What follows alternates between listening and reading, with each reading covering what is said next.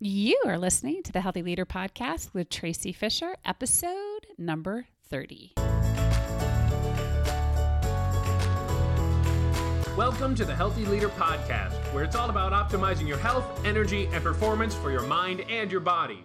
And now, your host, Master Coach Traci Fisher. Hello, hello, hello. All right, I have to tell you, this is going to be a good one. As I was preparing for this, I have to tell you, I was emotional myself in a really, really good way. And I have been having a lot of conversations with people about not following through. Yep, not following through. And there are a lot of reasons to not follow through. And there's some good reasons to not follow through. You probably know what they are. There is unexpected workloads, which are a little out of control right now. So it makes sense that you would have to shift that work-life balance and how you said you were going to leave work at six o'clock and how you have to work a little bit later or work on the weekends. It makes sense. Or there's the summer vacations. Totally makes sense that it's really hard to eat healthfully and do your workouts when you're on vacation. And then there's the crazy, crazy travel that's going on right now with all of the cancellations. And of course, anybody would understand why you would go against your no drinking during the week plan and have a quick one after your flight's been canceled three or four times. Totally understandable, all good reasons. And what I want you to notice is all of the emotions around all of that. Stress, overwhelm, frustration, relaxation, wanting to just let go and feel really good. And that's what we're going to talk about today. Having emotional power and responsibility right in the middle of that kind of chaos, right in the middle of life. I want you to think about what it would be like if you could follow through even when you were feeling really emotional. What if you could finally get over that one issue? What if you could get through it and move through it? Imagine what that would feel like emotionally and also physically. Now, when I was thinking about what it feels like for me to get through something and get to the other side and feel really successful and follow through when I haven't wanted to, it made me think about this really vivid memory that I have as a child. So I want to set the scene. I want you to imagine being in the front yard. You can smell freshly cut grass, and you're hanging out with me and my family, with my two sisters and my dad, and we are having a blast. And one of the things that we would do that I just love, love, love, it would just make me so giddy and feel really good physically and also just emotionally, was this thing that my dad used to do. He would take a hold of our hands, and we would, remember, now we're little, we would start to walk, walk up his body and then do these flips and f- do basically a backward somersault off of his body. I loved doing that. And I also loved when he would tickle us and then grab us by the ankles, and then he would swing us upside down between his legs, back and forth, back and forth. And it was exhilarating and a little scary and so much fun. And then we knew it was coming. And here's the grand finale. He would throw us up in the air and he would catch us right underneath the armpits. And oh my gosh, we would giggle and we'd love it. And now I had two sisters, and there was some competition about who was going to get the most flips and who's going to be able to jump on dad. And for me, that energy and that feeling is just bliss. It's so much fun. It's a little bit of work, but it feels really good. And when I think about feeling good in my body and in my mind and in my life, that memory pretty much encapsulates it all. And I also remember what it was like to not feel happy and to feel really out of control. For sure, I was Traci Trouble. I got that nickname when I was little, and I would have to say I deserved it. I was really good at throwing temper tantrums. I remember I got sent to my room a lot. Most of it was for being mouthy and talking back, sometimes for things that I did, but it was mostly, surprise, surprise, around what I would say. And I remember feeling really out of control emotionally and yelling so loudly. My face would turn red and crying, and I would lay on the bed and kick my heels on the wall, literally kick my heels as hard as I possibly could. And as funny as all of that sounds, really in those moments when I think about it, and what I've been thinking about in preparation for this podcast, is the way that I felt was powerless. I felt out of control.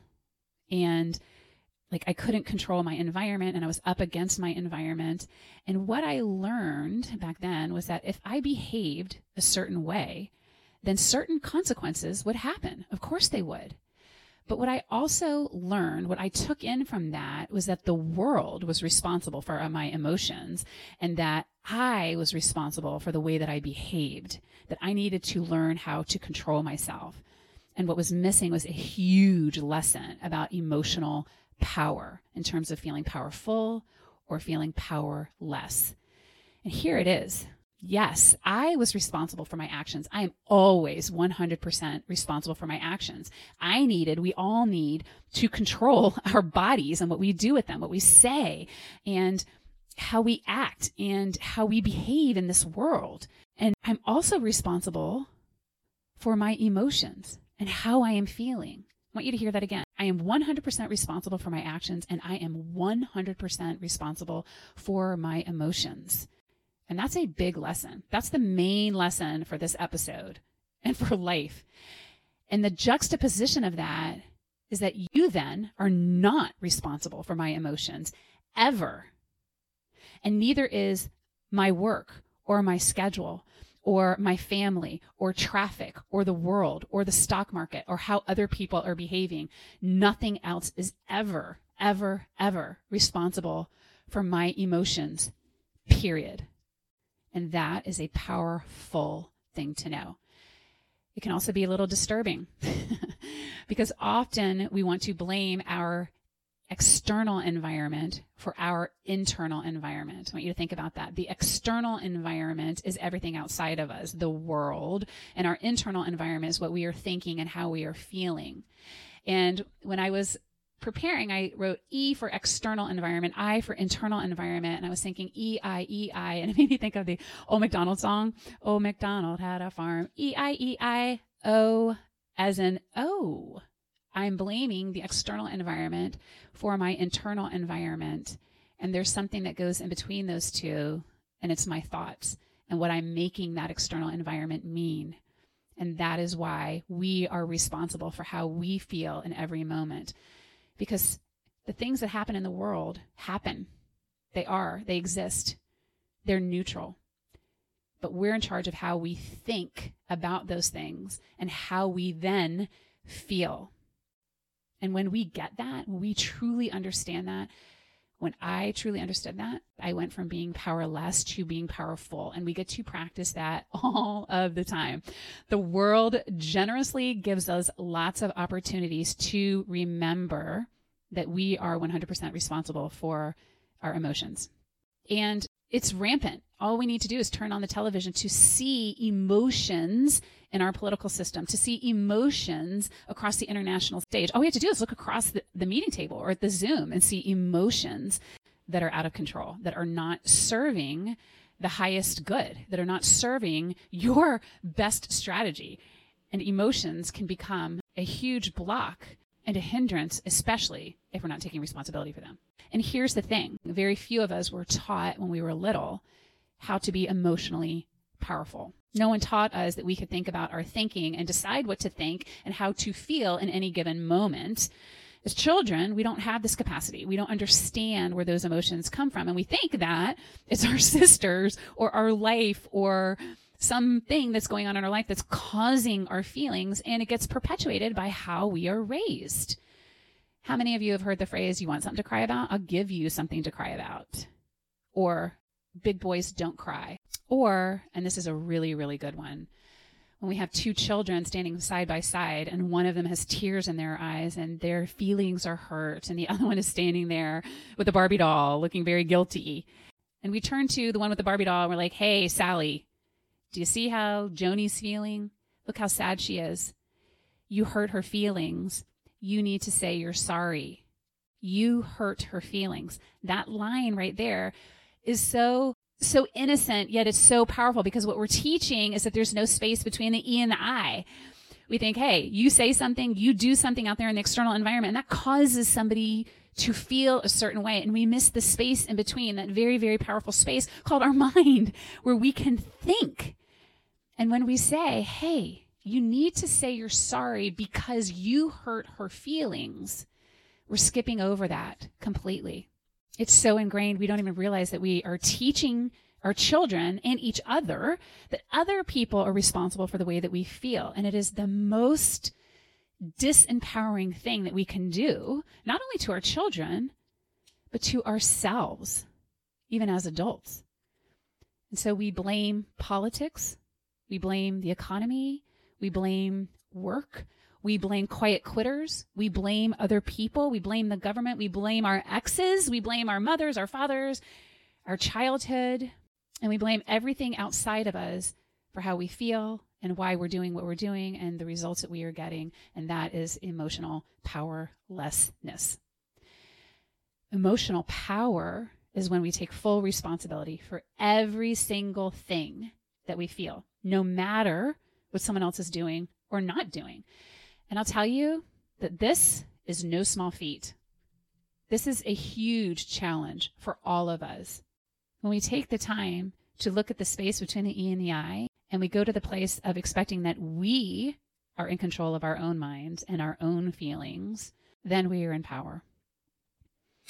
And as a side note, the great thing about choosing to level up personally, to be a better leader, to take better care of yourself mentally, emotionally, or physically, or to take better care of a relationship or whatever it is for you, is that when you decide to do that, to level up and to be in alignment with your potential, you will one hundred percent get a chance to work at your level of emotional responsibility and see if you are focusing on the E or on the I, on the external environment or the internal environment. And this is where you get to go, oh, I'm responsible for that emotion. And this can be a really uncomfortable place to be, to realize that you are the one causing your emotions. Now, I want to caveat this with saying that I am not in any way suggesting that we shouldn't have emotions, that we shouldn't feel upset when people do things, or that we shouldn't have anger or jealousy. In fact, we're going to talk about the power of all of those quote unquote negative emotions in the next episode. But what I am suggesting is that you are responsible for all of your emotions on the full spectrum from positive to negative. So to help with this right now, I want you to think of someone or some situation that is bothering you and that you have some emotion around. So for example, a lot of people are right now talking about quiet quitting right now, and there are quite a few definitions about what quiet quitting is, and maybe I'll even do a podcast on that. But one of the negative connotations of that is that people are doing the bare minimum, that they're really not engaged in their work and that they really don't want to be there. And so if you're surrounded by quiet quitters, then you're the one who needs to pick up the slack. Oftentimes, people will come to me feeling like a victim to those quiet quitters. They feel like they are at the mercy of them. And they'll talk about what is going on and give details about how this person is doing X, Y, and Z and not pulling their weight, and how frustrating it is and disappointing it is, and how now they are feeling strung out and having all of these different emotions around the quiet quitter. And what I will say to them is, are you noticing how much power you are giving to this person over your emotional life? And given this situation, how much more of your emotional energy and your mental energy do you want to give to that person and in that situation? Now, there is a balance here. There is a distinction between discussing and hashing out and hearing your thoughts out loud and then going into an emotional temper tantrum. And generally, you know the difference. I certainly know the difference between talking it through, getting it out, going through the details. And then when I find myself repeating the story over and over to multiple people, or having it take up a lot of my emotional real estate or mental real estate, then I know I have now gone into emotional powerlessness. When you are raging out loud or even inwardly, that is a place of emotional disempowerment. It puts us in a place where we don't really feel like we have control over ourselves. And as I said, I've done this many times in my own life. When I am yelling at someone, blaming the world, and not taking responsibility for how I feel, it feels powerless. I feel like I'm back on that bed, kicking my feet up against the wall. And what's really happening is I'm not taking responsibility for myself. And I continually get the opportunity to practice emotional responsibility over and over and over again.